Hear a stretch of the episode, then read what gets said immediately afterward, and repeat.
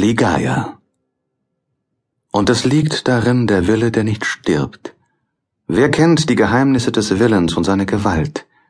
Denn Gott ist nichts als ein großer Wille, der mit der ihm eigenen Kraft alle Dinge durchdringt. Der Mensch überliefert sich den Engeln oder dem Nichts, einzig durch die Schwäche seines schlaffen Willens. Joseph Glanville Bei meiner Seele. Ich kann mich nicht erinnern, wie, wann und wo ich die erste Bekanntschaft machte, der Lady Ligaya. Lange Jahre sind seitdem verflossen und mein Gedächtnis ist schwach geworden durch vieles Leiden. Vielleicht auch kann ich mich dieser Einzelheiten nur darum nicht mehr erinnern, weil der Charakter meiner Geliebten, ihr umfassendes Wissen, ihre eigenartige und doch milde Schönheit und die überwältigende Beredsamkeit ihrer sanft tönenden Stimme, weil dies alles zusammen nur ganz allmählich und verstohlen den Weg in mein Herz nahm, zu allmählich, als dass ich daran gedacht hätte, mir jene äußeren Umstände einzuprägen. Ich habe jedoch das Empfinden, als sei ich ihr zum ersten Mal und dann wiederholt in einer altertümlichen Stadt am Rhein begegnet. Und eines weiß ich bestimmt. Sie erzählte mir von ihrer Familie, die sehr alten Ursprungs war. Ligaya. Ligaya.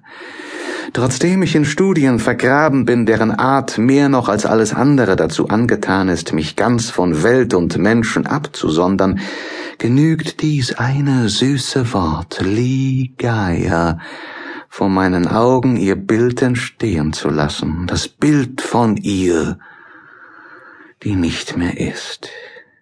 Und jetzt, während ich schreibe, überfällt mich urplötzlich das Bewusstsein, dass ich von ihr, meiner Freundin und Verlobten, der Gefährtin meiner Studien und dem Weib meines Herzens, den Namen ihrer Familie nie erfahren habe. War es ein schalkhafter Streich, den Ligaya mir gespielt hatte? War es ein Beweis meiner bedingungslosen Hingabe, dass ich nie eine Frage danach tat?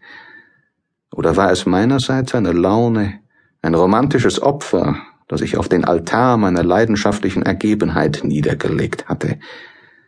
Der bloßen Tatsache sogar kann ich mich nur unklar erinnern. Was Wunder, dass ich die Gründe dafür vollständig vergessen habe.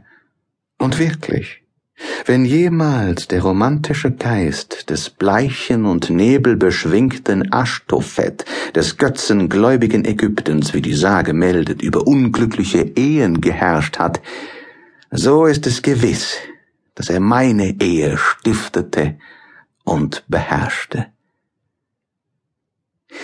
Immerhin hat mich wenigstens in einem Punkt meine Erinnerung nicht verlassen.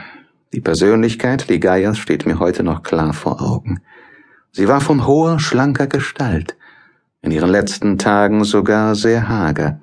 Vergebliches Bemühen wäre es, wenn ich eine Beschreibung der Erhabenheit, der würdevollen Gelassenheit ihres Wesens und der unvergleichlichen Leichtigkeit und Elastizität ihres Schreitens versuchen wollte.